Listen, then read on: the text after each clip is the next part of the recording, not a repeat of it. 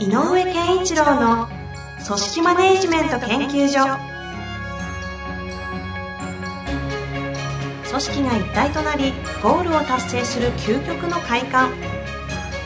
上場企業から中小企業まで延べ200社以上の支援を行った井上健一郎が組織人に関するあらゆる問題を分かりやすく解説します。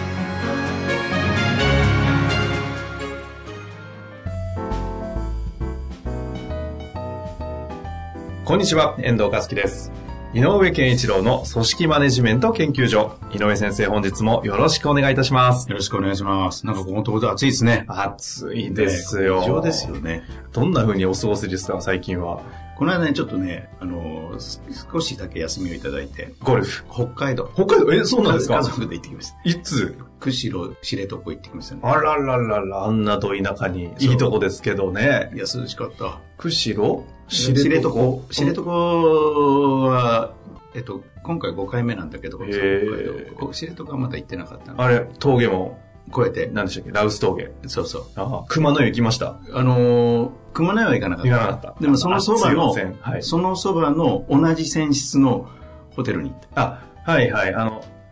熊野湯のちょっと上上がったあたりの、下の方ですか？そうそうそうあの旅館いくつかありますもんねそう。あらら、マニアックなとこ。涼しかったですか？涼しかったですね。道東はね、涼しいですからね。ねじゃあ美味しいものも食べて。はいありがとうございますはありがとうございます。さあ、というわけでね、はい。えーえっと元気が出た井上先生に質問、な全然うまいこと言えてないですね。というわけで質問いきたいと思います。今回は、えっ、とですね、あ、今回もいただいた質問、CKP 系大学校マネジメント編、はい6月あ、6月ね。のやつですはい。ね。6月もたくさんいただきましたから本ね。当にいっぱいいただいてね、嬉しい限りです。ナンバー2の関係性について教えてください。はいえーナンバー2の力をうまく活用できません。はい。ポッドキャストでもナンバー2についてお話をされていた回があったと思いますが、ナンバー2の役割を改めて教えてください。はいリーダーはナンバー2を活かすためにどうすればいいのでしょうか？現在ナンバー2と話していても、いまいち盛り上がらず、生産的な話もできていません。よろしくお願いします。えーっと、ナンバー2の、えーっと、僕がいいつも言っていることは、はいナンバー2の最大の役割は、えーナンバー1の、やっぱり、発作というよりも、えーっと、保管みたいな感じなんだよ。つまり、ナンバー2一人、あまあ、ナンバーワン一人では完成しない、えーちょっと、えっ、と、まあ、欠けてる円を、せまあ、まあ、あの、深淵にするみたいなぐらいの保管作業みたいなのがあって、陰と陽みたいな感じですか、うん。だから、えっ、と、非常に開発型で、抽象的なこと、なんかよくわけわかんないうちの社長の言ってることうんうんみたいなのがあった場合は、よくある。えっ、と、的確に現場の言語におあの翻訳する力がないと、うんうん保管作業ができてるとは思えないし、全く真逆の時もある。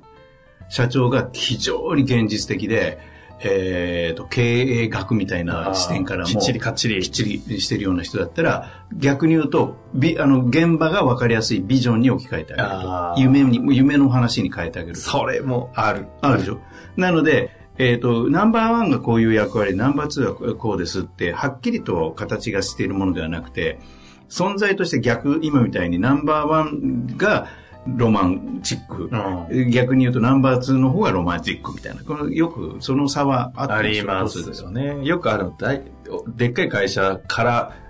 スピンアウトとかで創業した社長とかがこう、かっちり系の社長で。そうそうそうそう。なんか、ヤンキーみたいなところがいい、なし、のね、なし上が乗り上がってきたみたいな方が結構こう、ビジョン系多かったりしますけどね。で、ナンバーワンがナンバーツーに対して、えーなその、まず大事なのは、大事なのは、そういうふうにそのナンバーツーを感じることができるかどうか。ナンバーツーの人が自分に足りないものを補ってくれるな、この人だったらと思えるかどうかは一個大事なん。まず自分が。自分ナンバーワンの人にとってね。ほうほうでこのナンバー2の人が、あ、この、この人のここは私ないとこだから、うんやっぱりこの人に頑張ってほしいなって思える方が、ナンバー2としての候補としては的確。なるほど。で、もしかするとこのご質問の方は、ナンバー2を単純に現場に指示命令を具体的に落とすだけの人に感じていたら、ナンバー2は機能しなくなる可能性がある。で、ましてやナンバーワンの人が夢を語るんではなくて、現実的に売り上げだとか、えー、と、なんだろうか、細かい、うんうん、えー、と、オペレーションの細部とかっていうことをキャーっていうタイプだとしたら、ナンバー2は、それをビジョンに置き換えることができないから、うんうん、で、できる人もいるけど、難しい問題なので、言われたことをそのまま言うか、しかなくなる。うん、で、それも、あ、なんでこんなことまで言われなきゃっていうモードで聞いてしまったら、ナンバーワンの言うことも、ナンバーツー自体があんまり納得せずに、聞くだけになる。右から、左の右から右の耳状態になる可能性もある。はいはいはい、ので、そしたらナンバー2としての記念は全く果たさないから、うんうん、大事なのは保管できる人かどうかということと、で、えっ、ー、と、もしナンバー2として立派になってもらいたい何かのポテンシャルを感じてるんならば、ナンバー2とさせるためには保管作業をさせなきゃいけない。管作業をさせるってちょっと具体的に例えば、ここはあなたに任せるから、あなたがの判断でやってくれという部分を作らない。うんうんうん、だから例えば、あの大きな話で言えば、自分はあの技術のことしかわからないので、あの会計のことは君に任すよとか、銀行とのやり取りやってくれよとか、っていうような感じ。で、いや、こ、ただし技術のことだけは、これは俺の分野だから、俺はこのこの技術のためにこの会社作ったので、これだけは私にやらせてくれと。うんうん、でも、もうビジネスはっきり言って分かんないんで頼むよ、みたいな感じのことができると、ナンバー2はナンバー2として任命された感がある。あほうほうほう。だから例えば、現場の、これは社長とナンバー2みたいだけど、現場単位でも、ナンバーワン、例えば部長さんクラスとか、店長さんクラスの人がいて、ナンバー2で実際に現場にこう指示するような人がいるっていう構図はもちろんあるんだけど、その時でも、その時でも、あなたはとにかく人の話を聞いてあげることが得意だから、うん、この分野についてのメンバーとのやり取りは頼むね。言っとくようなうん、小さなことでもいいから。さっきの銀行のやってるかどうかみたいな大きなことではなくていいので、やっぱりこう、ナンバー2に期待すること、ナンバー2として。そうすると、まず大前提は、その方を保管関係としてのナンバー2として使いたいかどうかっていうのは、まず、そのチェックしなきゃダメですか？つまり、店長で副店長という立場の人がいるから、これがナンバー2だと思っているならば、まず見直してくださいと。これ見直すとは言ってももう、店長と副店長だとするならば、うん、それ自体は上の人事で決まっていて。決まってるよね。みたいなのあるじゃないですか。うん、で、ここでちょっと整理しなきゃいけないのは、はい、立場として存在は、えっ、ー、と、ヒエラルキー上はナンバー2だよね、副店長は。うんうんうん、でも僕が言ってる真の意味のナンバー2ではない人というふうに捉えてくださいっていう要するに業務の遂行上、店長と副店長が、という役割があって、えー、店長、副店長が実際のオペレーションをやって、店長が総合管理をする。何でもいいんだけど。で、保管作業っていうよりも、役割分担としてだけいるんであれば、役割分担はした方がいい。それでもね。うんうん、あの、同じことを重複してあんまりやらない方がいい。でも保管っていうのはもうちょっと精神的にも頼りたいっていう部分があるので、ナンバー2という本当の存在は、ナンバーワンがちょっと頼りにするという精神的な安心感も含めないとダメなので、でそういう意味では真のナンバー2ではないんだけれども、な2番目の人という言葉で限りあのなく変わらないので、うんうん、役割としてはナンバーワンと2番目の人が同じことを重複してやるのではなく、ナンバー2にはあ、2番目の人に任せるべき役割はちゃんと任命しなきゃその人の責任の中で。実質、じゃあ店長と副店長という構図の中であって、そこは重複しない方がいいと。うんで、ちゃんとした、いわゆる俗に言う井上先生が言うナンバー2は副店長じゃなくて別で、っていうのはどうなんですか？あ、あのー、えっ、ー、と、なので副店長はナンバー2でもいいのよ。副店長をナンバー2にしようという考え方でも全然いいの。だけどそこには、僕が言うのは本当の意味のナンバー2っていうのはいろんな意味で精神的な部分も含めて保管作業ができる人、うんうん、並走してくれる、えー、いわゆるパートナーなので、えー、そういう一あの一心あの一体というのかなみたいな関係性を望みたいという人にナンバー2をと考えればいい。うんうん、でもこのご質問の方がそうではなくて、これは2番目の人って立場上2番目の人という意味であれば、えっ、と、もっとシンプルに、えっ、と、役割をちゃんと分担して、2番目の人の立場もちゃんと作ってください。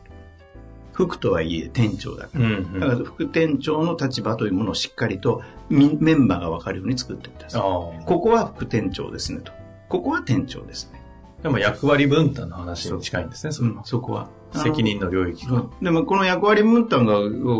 広く捉えれば保管とも捉えるんだけど、えー、保管っていう時にはちょっと僕の中ではもうちょっと、もうちょっと噛み砕いて翻訳してくれるとか、もうちょっとプラスの付加価値を生む作業なんで、ね。本当にパートナーって感じに近いんですかね。これあの中に、例えば、うん、まあ、2、30人いて、副店長が仮にいて、はい、でも実質、あいつが俺のナンバー2に、だから多分なれるだろうっていう人っているじゃないですか。あはいはいはい、上でやってると、はいはい。ただ、今の人事上、それは無理と。無理だよね。こういう場合は？そういう場合も、逆に言うと現場の中で、例えばだけど、その副店長と店長と話して、えっ、ー、と、なんかあの、A さんっていうのは、だいぶベテランにも、あの、仕事も覚えてきて、逆、例えばだけど、あの、新人店員の教育って任せてみたいと思うんだけど、どう？とか、いうようなことを少しずつ、やらせていくっていうのかな。うん、だから、ね、具体的な役割とか任命していかないと形にならないので。はいはい。で、それも実験すればいいし、で、例えばだけど、えっ、ー、と、来年の計画の、あの、じゃあ、えっ、ー、と、店長方針を語るにあたって、悪いんだけどさ、これ最後のね、あの、こう、えっ、ー、と、資料化、ちょっとまとめ役をやってくんないって言って、うん、その人に大いに語ってみると。来年も私はこうしたい。で語ってみた時にその人がどう反応するかとか、うんうんうん、でこれって現場から見るとどう思うって問いかけてみるとか。で資料作成役だからあのその副店長を差し置いてやってるわけではないんだけどそれを機会にして店長がそのもしかしたらこの人の方がナンバー2としては嬉しいなっていう人に対して問いかけてみる。うん、じゃあやっぱこの人いいわっていうんであれば、やっぱりどっかで機会を見て、そういう役割にだんだんだんだん領域を増やしていくわけか。増やしていく。まあ、その辺はちょっとね、あの、組織上うまくやっていかないと、そう、だから、あの、その場合で言うと、3番目っていう立場になるんだろうけど、えー、精神的にはナンバー2でいいんじゃない？ああの、存在感として。はいはいはい。そういうやり方もあるわけですね。うんうん、多いですよね。社長、技術系、現場、本当にゴリゴリビジネス回す方のナンバー2と、自分のサポート役としてのナンバー3みたいな人を置いてるケースはね、ありますよね。そういう場合は、ナンバー2とナンバー1だけで、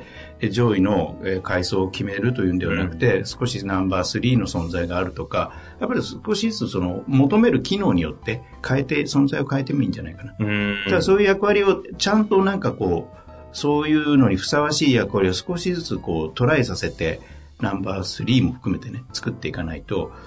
立場がなくなっちゃうんでね。あの、まだお時間少しあるんですけれども、はい、現在ナンバー2と話していても、いまいち盛り上がらず、生産的な話ができないと、あったりするんですけど、一、うん、つ先ほどのお話で、まずナンバー2としていいのかっていう判断した上で、まあ、とにかくやろうと。うん、で、役割をちゃんと決めて、領域決めて、役割としての保管関係を作る。はい、で、やったけども、やっぱりこうなんか盛り上がらないと。これね、おそらくなんだけど、推論で言うと、推測で言うと、はい、ナンバー2の人の立場になって考えてみると、問いかけられた、ももっとこんなことやりたいけどどう思う？なんて問いかけられた、言ったけども、えっ、ー、と、なんていうのかな、えっ、ー、と、うまく反映されなかったとか、うんうん、結局やってみたら後で、えーと、違うチェックが入ったとか、なんかそういうことが起こってんじゃないかなと思うよね。ナンバー、あの、ナンバーワンのこの方にとって。ナンバー2の人にとってナンバーワンの行動が。ああ、行動、うん、ナンバーワンが。阻害された感とかいろいろあるってことですか？えっ、ー、と、ナンバーワンが、えっ、ー、と、ちょっとチェックが厳しかったりとか、うんあのなんかこう、えじゃあこれあんたにやっといてねってナンバー2に頼んだけど、あれどうなった？って言った時に、それじゃダメじゃないとかね。そういう、そ、そんなこと言ってないよ俺は、みたいなね。いうふうにこう、なんかちょっとね、えっ、ー、と、制約が常にこう、周りにこう、あるようなイメージをナンバー2が持ってるとしたら、あんまりね、あの、思考が機能しなくなる。で、よくあるケースだから。これはあの、よく井上先生が言う関係の質の話ですか？関係の質の話でもあるし、えっ、ー、と、やっぱりこの、あの、制約かあの思考を高めるためには解放してあげる部分がある。はあはあ、あの自由にしてあげる部分がなきゃいけないので、で、ここは、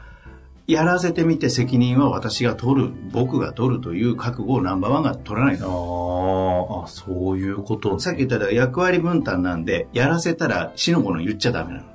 責任は私。うん。けど、実行もどうするかもあなた。うん。この部分はね、うんこの部分は私が最後まで責任取るけど、ここはあなたに任せた上で、もう責任は私取るけど、ここはあなたに任せるからっていう、ん任せるという状態をやらないと、ナンバー2も気持ちよくないよね。うんなるほどねで、。これ微妙なのは、でも任せすぎると、ナンバー2はナンバー1より自分の方が偉いと思い出す。あるわー。あるわー。ここが微妙なんだこ。こね。ここが微妙なの。ああ。ああ、ですねう。ん。だからナンバーワンな、まあナンバーワンで、やっぱり自分の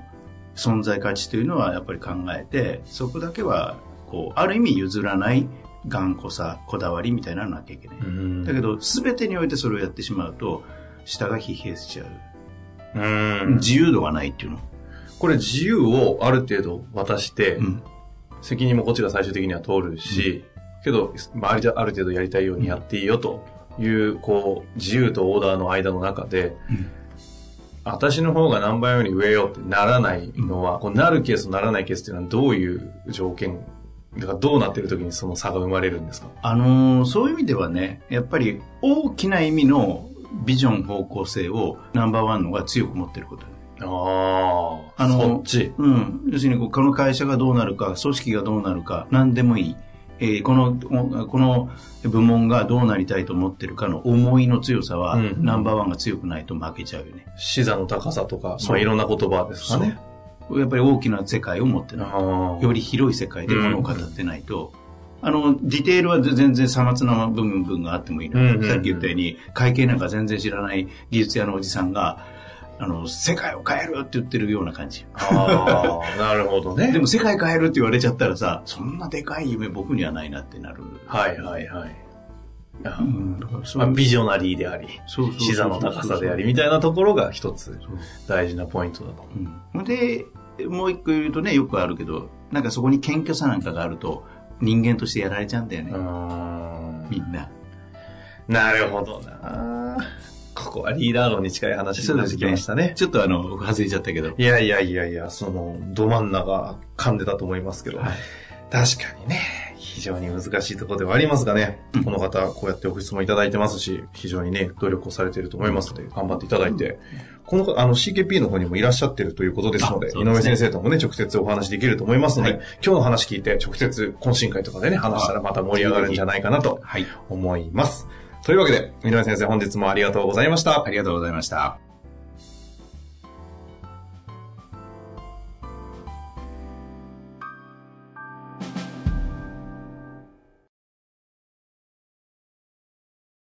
本日の番組はいかがでしたか？番組では井上健一郎への質問を受け付けております。ウェブ検索で人事明快と入力し、検索結果に出てくるオフィシャルウェブサイトにアクセス。その中のポッドキャストのバナーから質問フォームにご入力ください。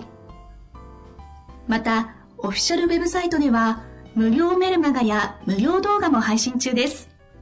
ぜひ遊びに来てくださいね。